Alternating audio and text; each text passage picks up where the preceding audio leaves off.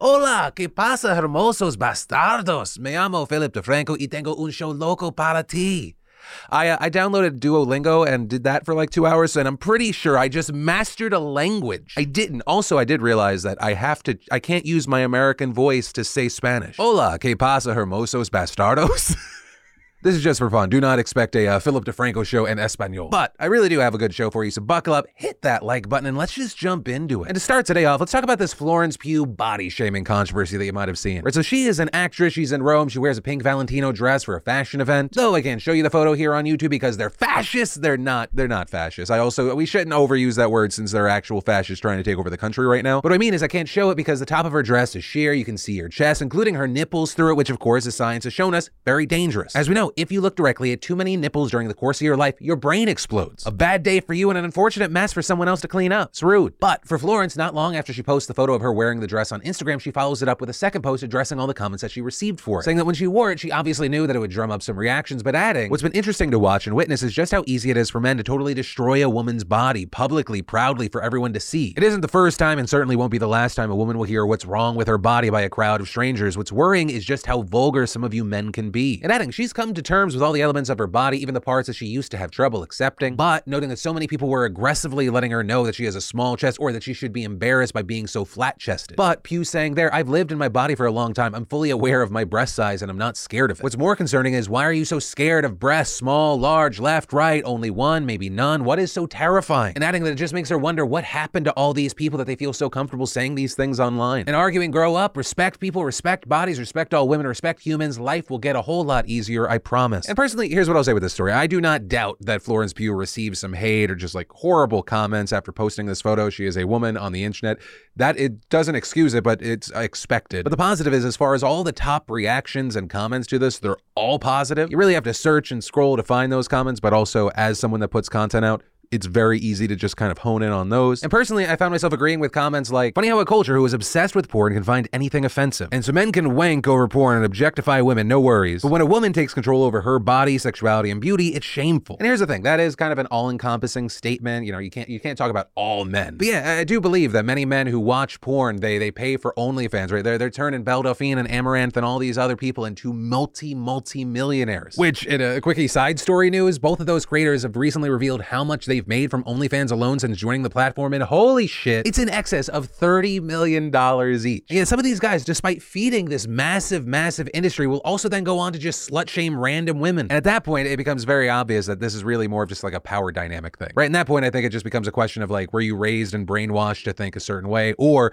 is this really just you kind of exposing yourself as being a, a tiny, empty little person? But yeah, also, I just don't think that nipples are a big thing. For a woman, you know, I understand society has historically like sexualized them, but they, you know, they feed babies. They're they're sexual in the same way that, that kissing a neck can be sexual. I think it's uh, fucking insane if you try to equate uh, female nipples with like straight up shots of genitals. But uh, I also understand that not everyone kind of sees the world like me. I just think that it's a part of society that's kind of stupid. But hey, whether you agree or disagree with me, let me know your thoughts in those comments down below. And then Elon Musk had quite the weekend. Friday night, he backed out of the deal to buy Twitter, which is a breakup fee of $1 billion. Though, how much this is actually going to cost, we don't know because not long after Twitter announced that it would be taking Elon to court to force him to buy the company. You know, while many people have seen and talk about this situation as kind of a left wing versus right wing situation, with Elon Musk getting more and more political over the past few months, out of nowhere over the weekend, you had Donald Trump coming in from the top rope. He's got himself a mess. You know, he said the other day, Oh, I've never voted for a Republican. I said, I didn't know that. He told me he voted for me.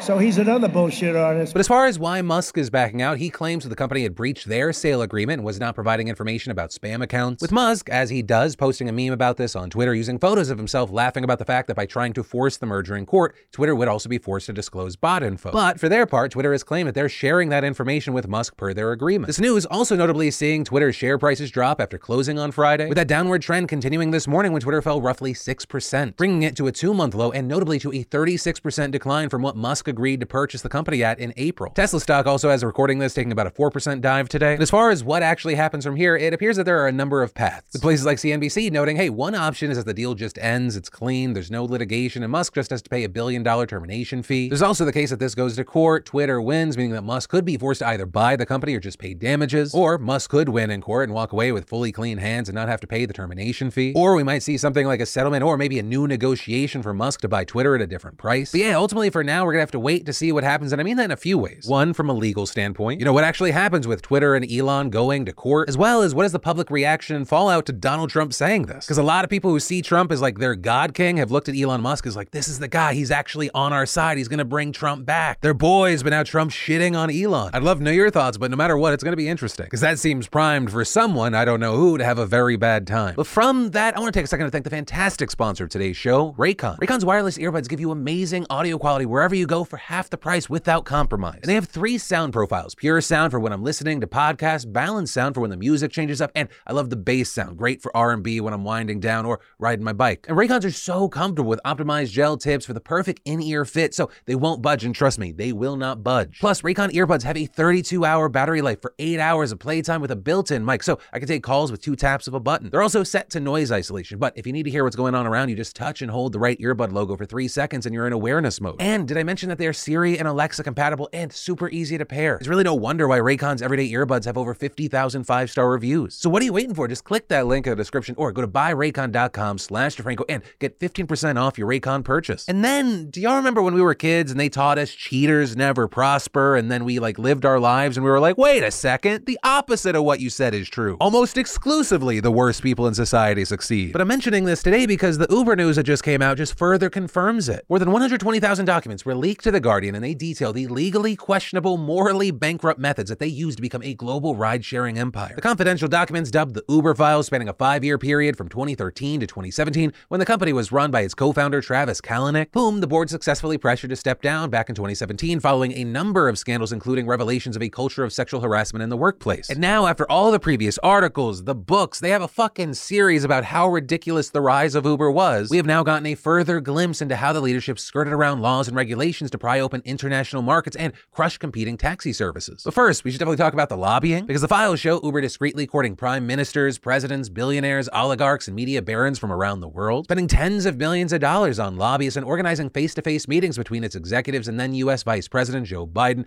then French Economy Minister Emmanuel Macron, and more. And with these, at least six meetings with British Tory cabinet ministers were undeclared, which falls in kind of this legal gray area. Also, with Macron, he personally texted Kalanick and secretly helped the company by brokering a deal with his opponents in the cabinet. We also know that Uber artificially lowered its prices to drive competitors into the ground in foreign cities before raising them again, doing that by providing subsidies to drivers in some places paying as much as 90% of their hourly earnings, which basically rendered its service free, which we saw in response to this protest erupting from taxi drivers in Paris back in 2016. We've now learned in response, Kalanick ordered executives to encourage Uber drivers to stage a counter protest. When his team warned him that extreme right thugs might attack their drivers, Kalanick persisted, saying, I think it's worth it. Violence guarantees success. And one former senior executive telling The Guardian that was part of a strategy of weaponizing drivers and exploiting violence to keep the controversy burning, with that seemingly repeated across Europe in countries like Belgium, Spain, Italy, the Netherlands, and Switzerland. We also saw the company taking advantage of one particular incident in which masked men turned on Uber drivers with knuckle dusters and a hammer in Amsterdam, with Uber trying to use that to earn concessions from the Dutch government. You've also got the files revealing how Uber played a game of legal cat and mouse with the authorities, because in the documented words of one of the senior executives who wrote an email, we are not legal in many countries. We should avoid making antagonistic statements. And another commenting, we have officially become.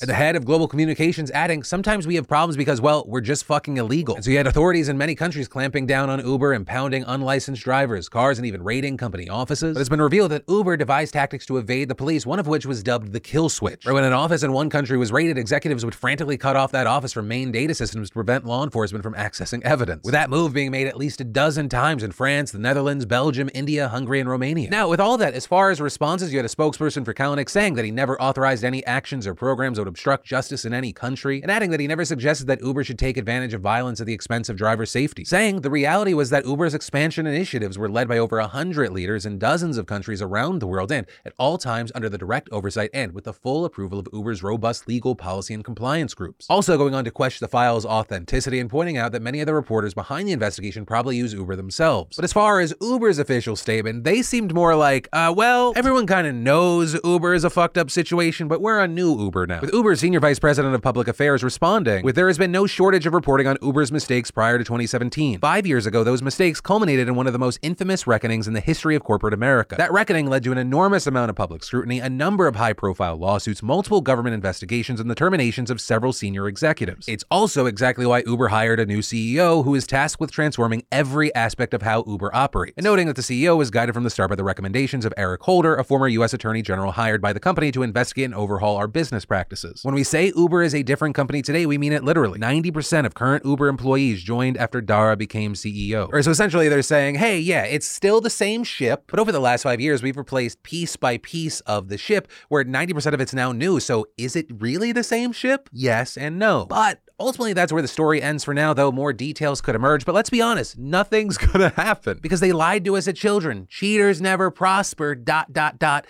if it's a small cheat. The bigger the cheat gets, the more money that's involved, the more likely that person is to prosper. Bernie Madoff types are the exception, not the rule. Right? We live in a country where the people who made the opioid crisis will never spend a day in jail. They just got to give people and government some of that sweet, sweet blood money. But you know this, you see this, you've got eyes and ears. And then let's talk about Texas power and weather. Because right now it looks like some Texans going to be sweating buckets in the dark this week. Right? Just today, the heat index there was forecast to surpass 100 degrees Fahrenheit, even 110 in some some places, which threatens to strain the power grid and potentially cause rolling blackouts, leading the state's electricity regulator to instruct businesses and residents to reduce their power usage, and saying you should turn up the thermostat at least one degree and not use major appliances from 2 to 8 p.m. Central Time on Monday, and adding that they expect demand for electricity in Texas to exceed capacity Monday afternoon. One of the really notable things here is that last week they easily surpassed the projected peak for this season, and that wasn't supposed to happen for another month. And so regulators are warning that if demand spikes more than forecast, then power reserves could run dangerously low with no market solution solution. Or because telling people to reduce usage is just the first precaution to prevent blackouts. But if the power supply drops lower, more could come. Things including the regulator tapping other power grids nearby. And if that's not enough, they could order transmission companies to cut off electricity to industrial customers and residential consumers. And all this caused by a massive heat wave that began last week. It's put about 50 million people under heat warnings or advisories over the weekend. And this is happening while Texas's wind turbines in particular are struggling to generate power. The regulator is projecting that it will only hit less than 10% capacity on Monday, which is normal for daytime in the summer, especially ones this hot though more wind power is expected to become available on Tuesday. Now, of course, with this, you have Democrats skewering Governor Greg Abbott for not fixing the state's power grid after a devastating winter storm last year. Or you probably remember millions of people were left in the freezing cold without power, leading to hundreds of reported deaths. And so, with this, you've got Beto O'Rourke, who's running for the governorship, saying after that crisis, Abbott took millions in campaign checks from energy CEOs that he allowed to profit off it. Helps explain why he won't fix the grid. And adding, the governor of the ninth largest economy on earth, the energy capital of the world, can't guarantee the power will stay on tomorrow. We need change. And no matter what side you're on here, who you agree with, this is scary. Right? Understand, there will be suffering and potentially deaths from this blackout. And that's just this one. What about future infrastructure failures? Literally, hundreds of Americans die from heat exhaustion every year. Not having power for air conditioning, fans, or refrigeration literally kills. And that's why you have so many who are warning that what's happening in Texas, this could just be a small taste of a summer of exhausted power grids around the world as global fuel supplies run low and climate change turns up the heat. And so that's why with this story, of course, I'd love to know everyone's thoughts, but especially right now, if you're in Texas, Arizona, Alabama, or